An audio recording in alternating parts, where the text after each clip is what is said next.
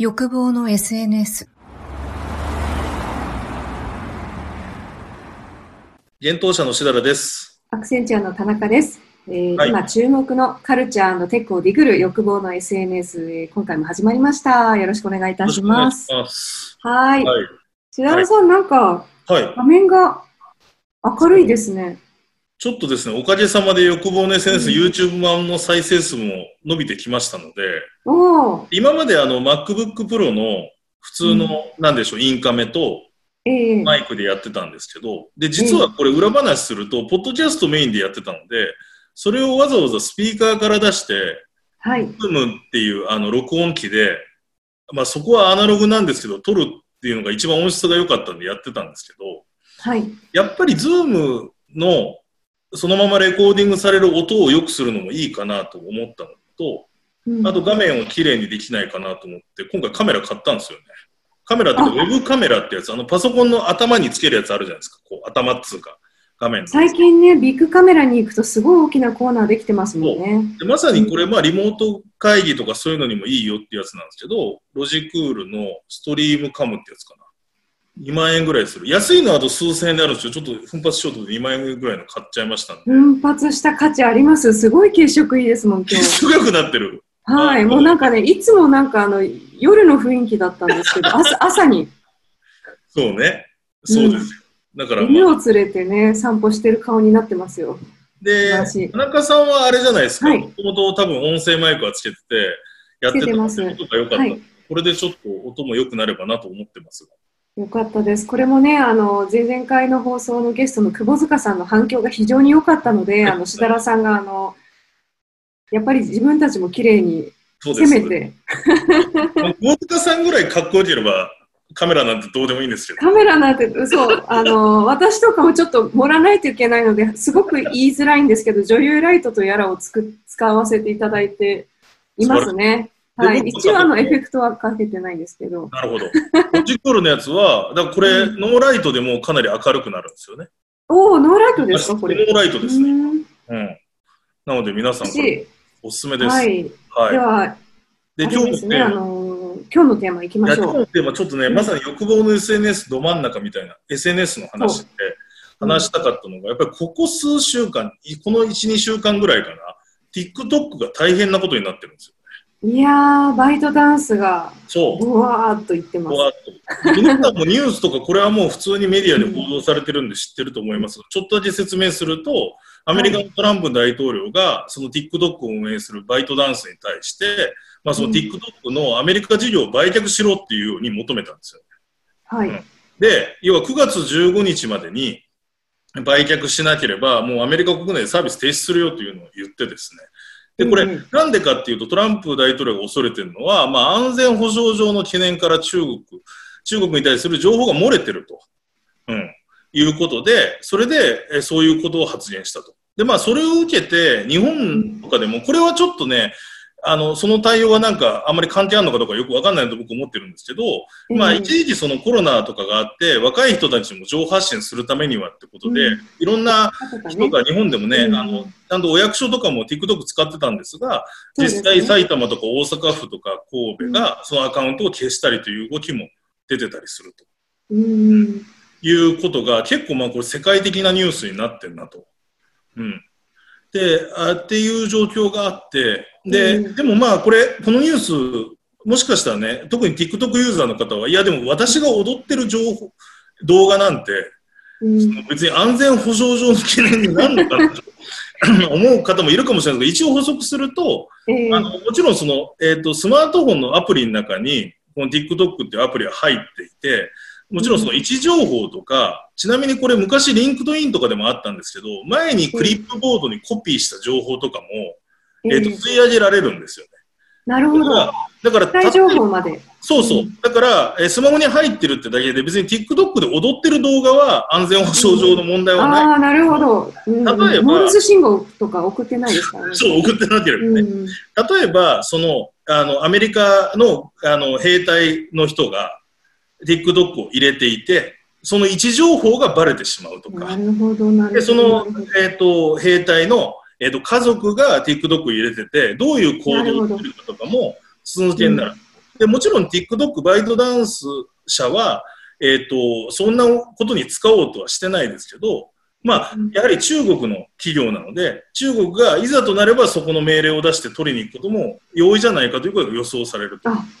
あなるほど、そういうことなんですね。ということで、うんだから本当に機密情報を扱っているのを家族が持ってたりしたりっていうのもありますし、まあ単純に場合によってはそこでメッセージとかも送れるような機能ありますので、うんそこで機密情報があるということで、まあトランプ大統領は TikTok を禁止すると。だからまあちょっと日本の自治体が TikTok やめるっていうのはまたちょっと違う話で、うん、ね、否めないですけども、まあまあ、ちょっと何か、うん、きっかけはあったのかもしれない。だからまあある意味トランプ大統領のうん。やりあの意見というのも、まあ、別に変なこと言い出してるというわけではないっていうのもあるかなと。でもこれ、まあ、すごい複雑なニュースだなと僕は思ってるんですよね。というか、なんかその国複雑でしょう。家のなんか引っ張り合いとかに関しても、うんまあ、この SNS の一プラットフォームがですね、なんかその関与するようになってきたっていうところがあって、で、実際だから今、そうですね。TikTok に関しては、アメリカ事業に関しては、えっ、と、マイクロソフトに買収させるんじゃないかみたいな話も出てるし、なんかオオラクルとかもね、ねそうそうそう。そううん。出てきてて、なんかそれがまあ9月15日という一応お尻が決まってるので、どうなるのかなというところではありますね。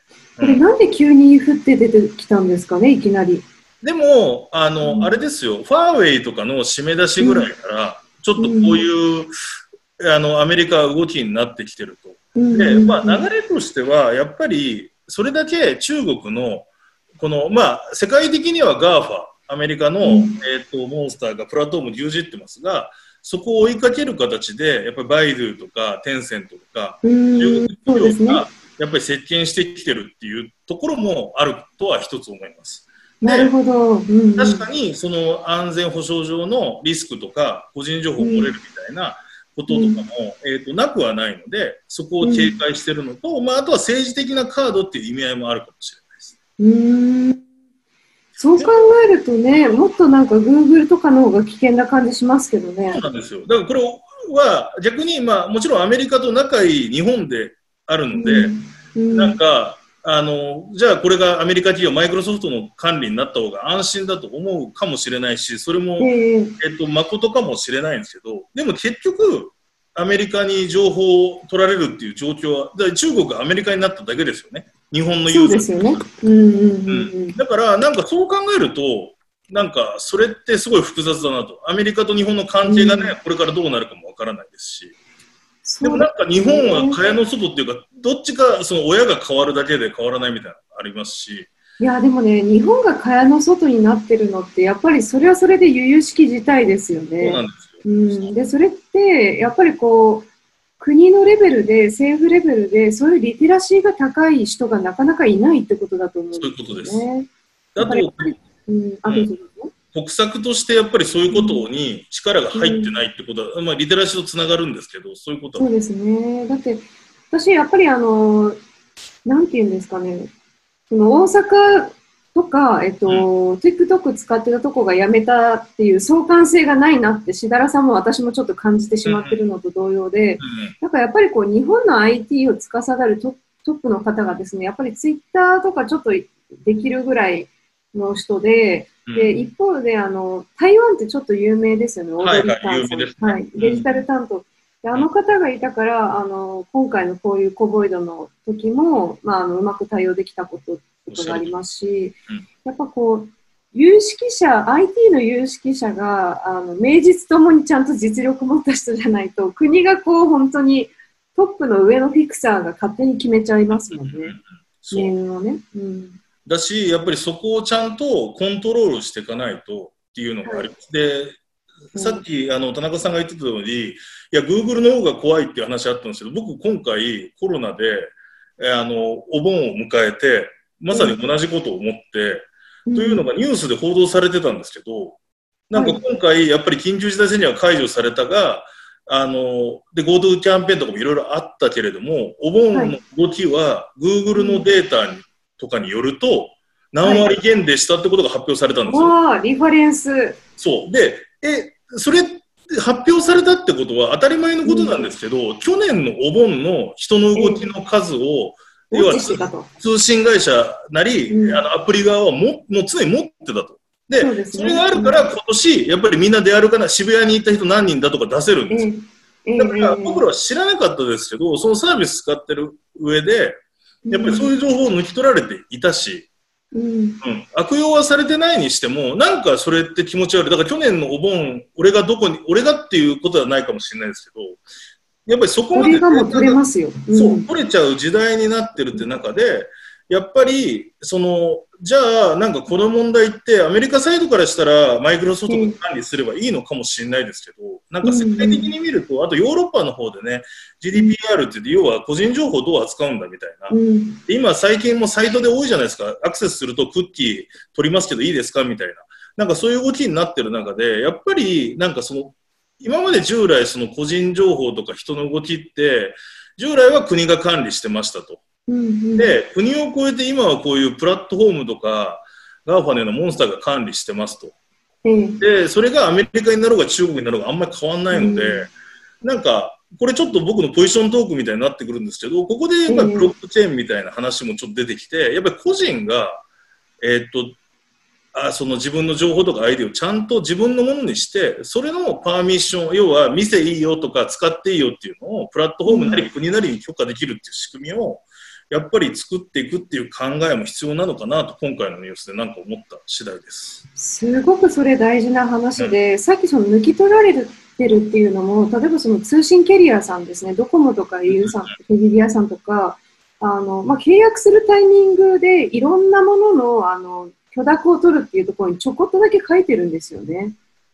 GPS というよ。だから保険保険のとか不動産とかと同じだよ。そうそうそうそう。だから一応許諾はね、取ってるってことになってて、で、今端末で見ても、すごいあの、下の下の下の階層に提供するみたいな。うん、ありあります、ね、デフォルトがオンになってるっていう状況なんですよね。うん、だから今言ってくださったのすごく大事な話で、自分がちゃんと意思を持ってあの先ほど話したのは意思がないのになんか知らない間にチェック入れてるとかじゃなくて、うん、この情報を提供していいかしてないかっていうのをちゃんとやる仕組みがすごく大事なのとあと、あの中国ほどじゃないんですけど LINE ですね。LINE もあの韓国で、うん、まあ、情報が吸い取られてるじゃないのみたいなこととかがあったりするじゃないですか。言われたりしますよね。うん、で、まあ、一説によると本当にそうだみたいな話があったりするので、うん日本日本はやっぱりこう政治関係者の方もあまりそういうことを、まあ、大丈夫だろうと思いながら本当に100%大丈夫かどうかわからないのですけど、それすら考えずに普通に機密をまあ LINE でやり取りして暗号化とかでやってない人の方が多いらしいと。だからあのロシアの人とか CIA の人とかシグナルっていうあの LINE の代わりになるものをしますよね。で私あのテレグラムかな？テレグラム、ねで、うん、シシグナルっていうのが今一番いいらしいです。秘密が。で、私あの、あの、あんまり自分の個人情報が知れると CIA にやられるっていうおじいちゃんを知ってるんですけど。なるほど。すごいですね。はい。で、その人とのやりとり、いつもシグナル。なるほど。です。で、その人から、あの、連絡が来たら7秒後に消えるんですよ。なるほどね。うん。だからそういうふうに消去するっていうこととか、あとシステムもいろんな人で作ってるとかが、まさにその暗号、あの仮想通貨と同じような感じのシステムでやってるので、やっぱりこう、一部にね、情報がいってしまうのは怖いなってすごい思いますよね。そう。だから段階的な多分話で、とはいえ、その、そこを分散化させて個人がデジタル ID を管理して、っていうのにはまだやっぱり時間がかかるんですよ。あと、えっ、ー、と、やっぱりその企業がやるのと違って、インセンティブを働かせないと、そうですね。マイナンバーカードがこんなに広がってないわけですからね。あの、で、あの、コロナのアプリもみんな入れてないわけで、だからそこは時間かかるんですけど、僕2段階でやっぱり、日本もさっき田中さん言ってた通り、国策としてそういうリテラシーも上げるべきだし、あの戦略を取るべきかなと思ってて僕やっぱりすごいなと思ったことが今思い出したんですけどあって、うん、韓国に去年か一昨年行った時に Google マップ全然使えないんですよね。韓国は使えないんですか？使えないの。で、うんあの、初め僕、だから、あの、借りてたポケット Wi-Fi とかが調子悪いのかと思ってたんですよ。とにかく、ホテルの位置を、要は今まで逆に、えっ、と、違う東南アジア行っても、ハワイ行っても、Google マップでホテルやって、行ったら普通にもうそのまま日本にいるように行けてて便利だなと思ってたんですよ。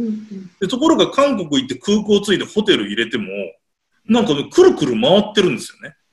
あ、本当に機能しないんですね、じゃあね。方位磁石が、で、俺携帯調子悪くなったよ、なったよって言って、一緒に行ってた、日本から行ってた部下の子にも、いや、僕もなんすよ、みたいな。言ってて、なんか、お二人とも偶然だねって言ってたら、だから、あの、よく韓国行ってるのに聞いたら、いや、ネイバー入れなきゃダメだよ、みたいな。ああ、なるほど。韓国は国策として Google に情報を提供してないから、だから分かんないでくるくるしちゃうぐるぐるしちゃうし、うんあの、かなり重たいし、とにかくもう全く使えないんですよ。へえ。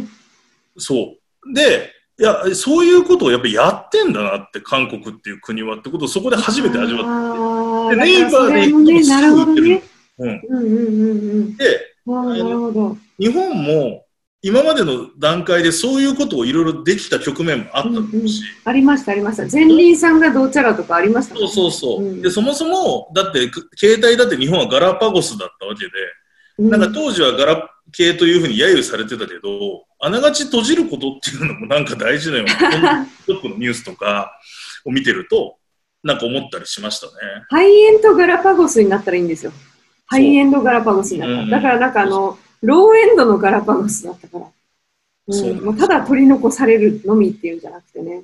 そうだからそこら辺がね、本当にちょっと進まないと、結局なんか振り回されちゃうような気がするし、でもなんか、久々に出てきた SNS のモンスターだった TikTok が、なんかこうやり玉に上げられてんのも、一ユーザーとか、うん、SNS 好きからしたらちょっとなんか残念な気もするよね。それって、いやーそう。あの、少なくとも TikTok 作った人とか、うん、エンジニアとかの思想とは全然違うレベルの次元でも話されちゃってるので、し、それでインフルエンサーになった人とかね、今もうん。TikTok 使ってる人とかにとっても、なんか、なんか気持ち悪い話だなと思いながら。気持ち悪いですし、なんかこう、やり玉にあげられる嫌なことがあったんでしょうね、トランプさんは。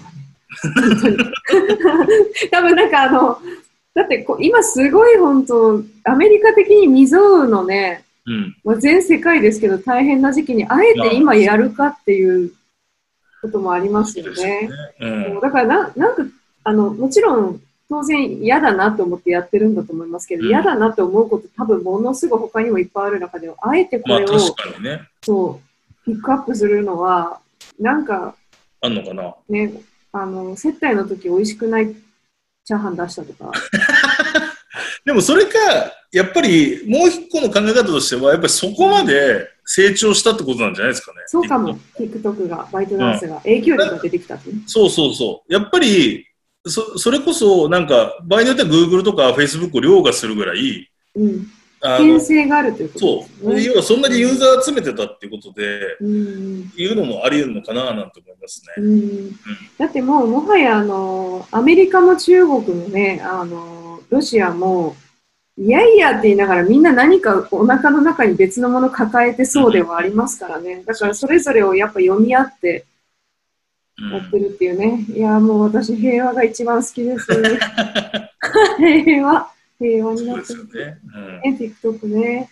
だだからちょっとこれはねそそう、ちょっとこれからも追っていきたい話だし、うなんか本来インターネットとか SNS って個人とかうん。をエンパワーメントするような場所だったのに、うん。結局なんかこう、実はそれがおお釈迦様の手のひらだったみたいなことがなんかうん透けて見えちゃったニュースかなと思ってちょっと話したかった。そうですよしかもお釈迦様が3パターン今いるっていう話ですよいっぱいおね釈迦様がいて。うんで、はどこのお釈迦様の上でも、まあ、ぴょんぴょん乗ってれば安心か、みたいな。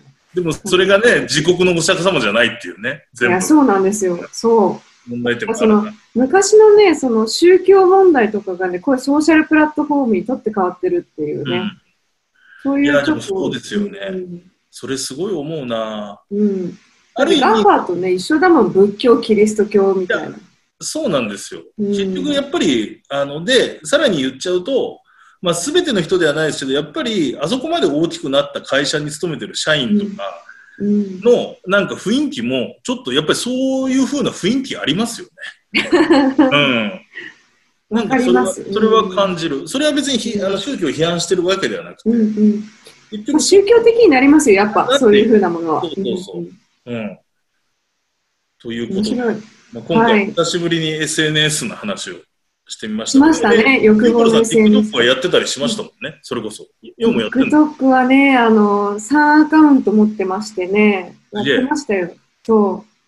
もね、そう TikTok で言うとね、あのそれこそ Facebook 社があのインスタでリールっていうのをやり始めて、うんまあ、動画編集をやるっていう、まあ、はいはい。TikTok に追いつきたいっていう、まあ、動画系のことをまだやってなかったからやってますけど、うん。やっぱね、めちゃくちゃむ難しいんですよ、普通に写真撮るのと比べるとね、当然。はいはいはいはい。うん、なんかその TikTok でずっとやってた人とか、あとす少し前だとバインで6秒動画とかあったじゃないうんうんうん。で、まあ今はインスタがリールっていうのをやってますけど、動画作るのってちょっとだけ難しいんですけど、難しいからこそみんなやるっていうことをやってて、で、私もあの、ハマる人はハマるんですよね、ね。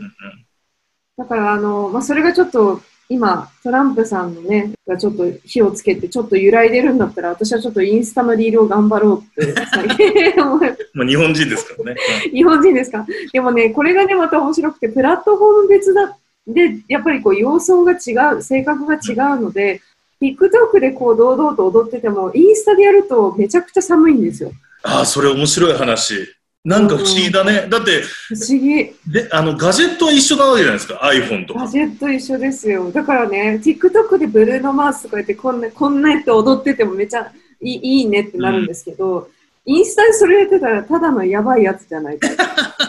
さ30数歳でブルーノ・マーズいきなりやって、こう自分でリールやってる、こう自撮りの感じとかがもうね、もう痛々しくて、もう、もうチーンって感じなので面、白い。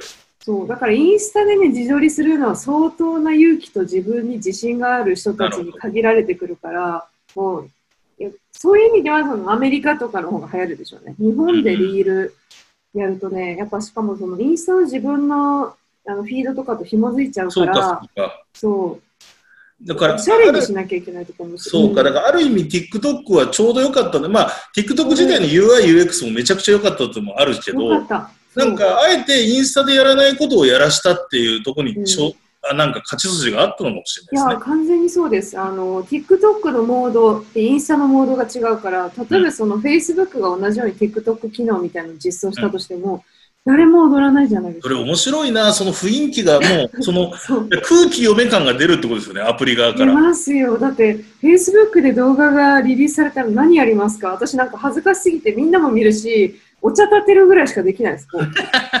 でもあれですよね、本当に具体的な事例で言うと、Facebook も、うんまあ、インスタ買収したからストーリーあるじゃないですか。はい。でも、恐ろしく盛り上がらないじゃないですか。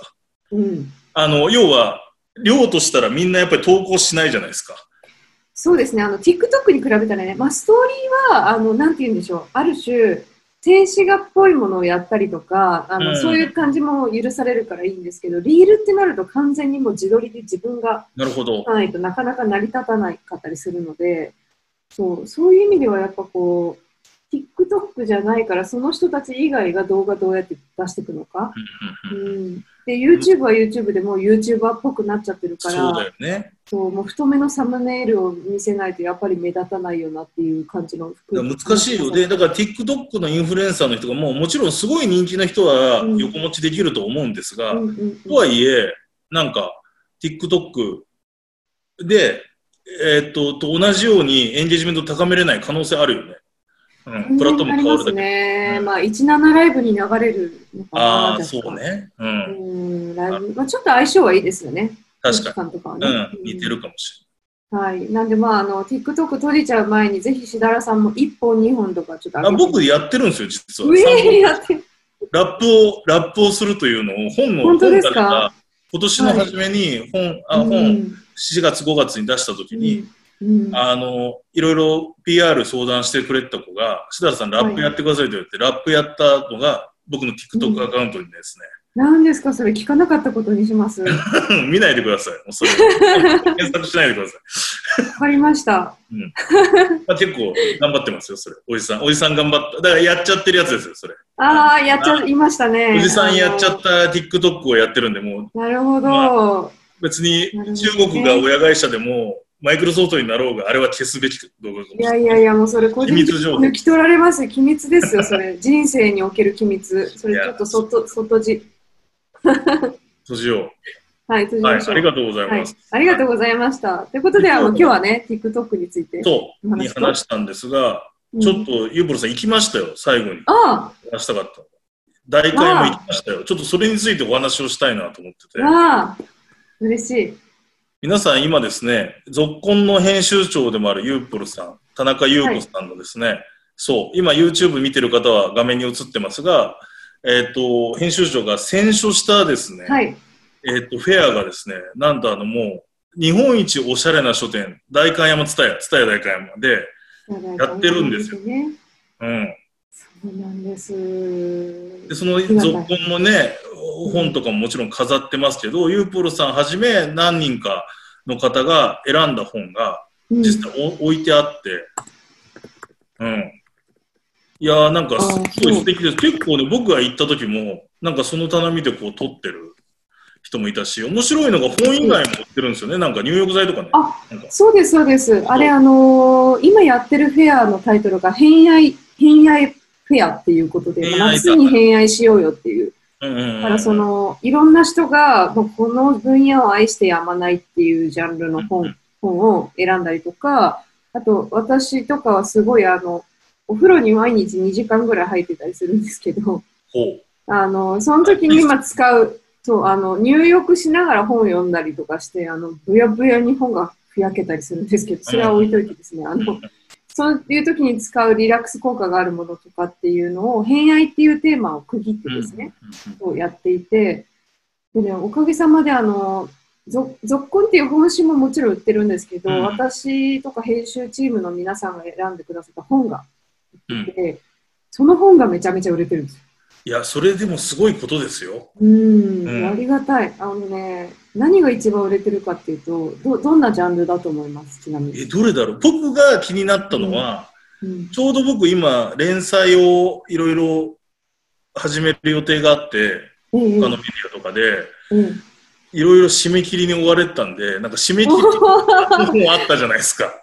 締め切り本ね、これ面白いですよ、皆さん、すごい。でまだね、ごめんなさい、うん僕本当にその時時間なくて急いでたんで、えええええその場で、あの、後で思ったのが、なんで俺は買ってこなかったんだろうと思って、これめっちゃ面白そうだなと思って、売り上げに貢献せず、ちょっと帰ってきちゃったんですけど、ちょっとちょっあのと、締め切りの本がね、なんか、うんごめん正式なタイトル思い出せないですけど、締め切りの本ありますよね。なんかそればっかりあり。ます、あります。締め切り本ですね、そのまま。あの、すごい大正解。あの、2位ですね、締めあ、2切り本。位なんだ、締め切り本がよ。うん。そう。で、どんな本かっていうのを簡単に説明するとですね、あの、夏目漱石さんとか江戸川乱歩さんとか星新一さんとか、そういうあの名だたる文豪たちもうん締め切りに追われて、ものすごい死にそうになってたっていうのをリアルにあの彼らが残した文章とともに書いてる。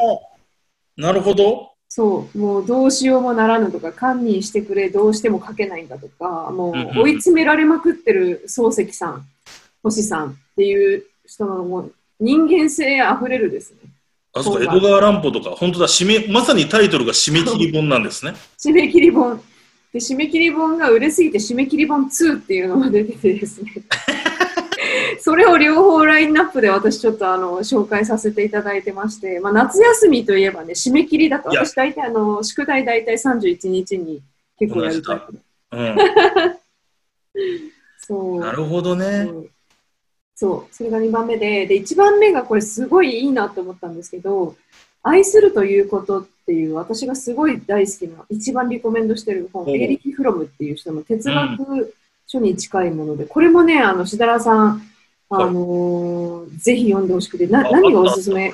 うん。ありました？あの、何がおすすめかって、これもう世界中でですね、もう数十年前からの超ロングセラー、ワールドワイドに、本当だ。1991年の新薬が出てるって感じですね。そう、新薬出て、またね、あの、新しい新薬が出るんですよ。新薬がまた新薬になる。うん。で、最近、あの、ちょっと人間関係とかですね、あの、逆にこう、自分が家にいいることで、人とあまり関わらなくなって、こう、自分と人との関わりを考える人っていうのがすごく増えていて、まあ、愛ってなんだろうっていう時に、私、あの、すごい画期的な、これ哲学書なんですけど、ある種、こう、すごい論理的なあの技技術書なんです。愛、愛を技術で語るっていう、どうすれば愛せるか。うんうんなんで、あの、この2冊はすごいおすすめなので、まあ、私の続婚っていう本よりもおすすめです。あの4月下旬に解,、う解約新装版発売ってなってます、そう、そうなんです。いや、これもだでね、こうこんなこと言ったら本当怒られるけどさ、電子書籍で買えばいいかと思ったら、電子書籍になってないね。なってないんですよ、そ素晴らしい選う。手。 Audible にもなってない。なるほど。いや、ちょっとこれはだからまた行って、だから今月いっぱいや、8月下旬まで開催さ8月下旬までやってます。しかもね、今行くとですね、こういうあの、ステッカーがありまして、これをね、無料で配ってます。あ、そうなんだ。はめちゃくちゃ可愛いんですよ、これ。い、おしゃれ。アートディレクターの人が作る、これで4パターンあるんですけど、どれがあるかをお楽しみで、2種類ずつ入ってるっていうね。あ、それ本買うともらえるんですか？あの、本買わなくてもテイクフリーでですね、私があの、一個一個、あの、選書リストっていうのを作りまして、あの、今回我々が選んだ本でちょっと紹介しきれなかったものを全部あの、紙に起こして、でそれと一緒にこう、ステッカー2枚全部つけて、テイクフリーで置いてるので、素晴らしい。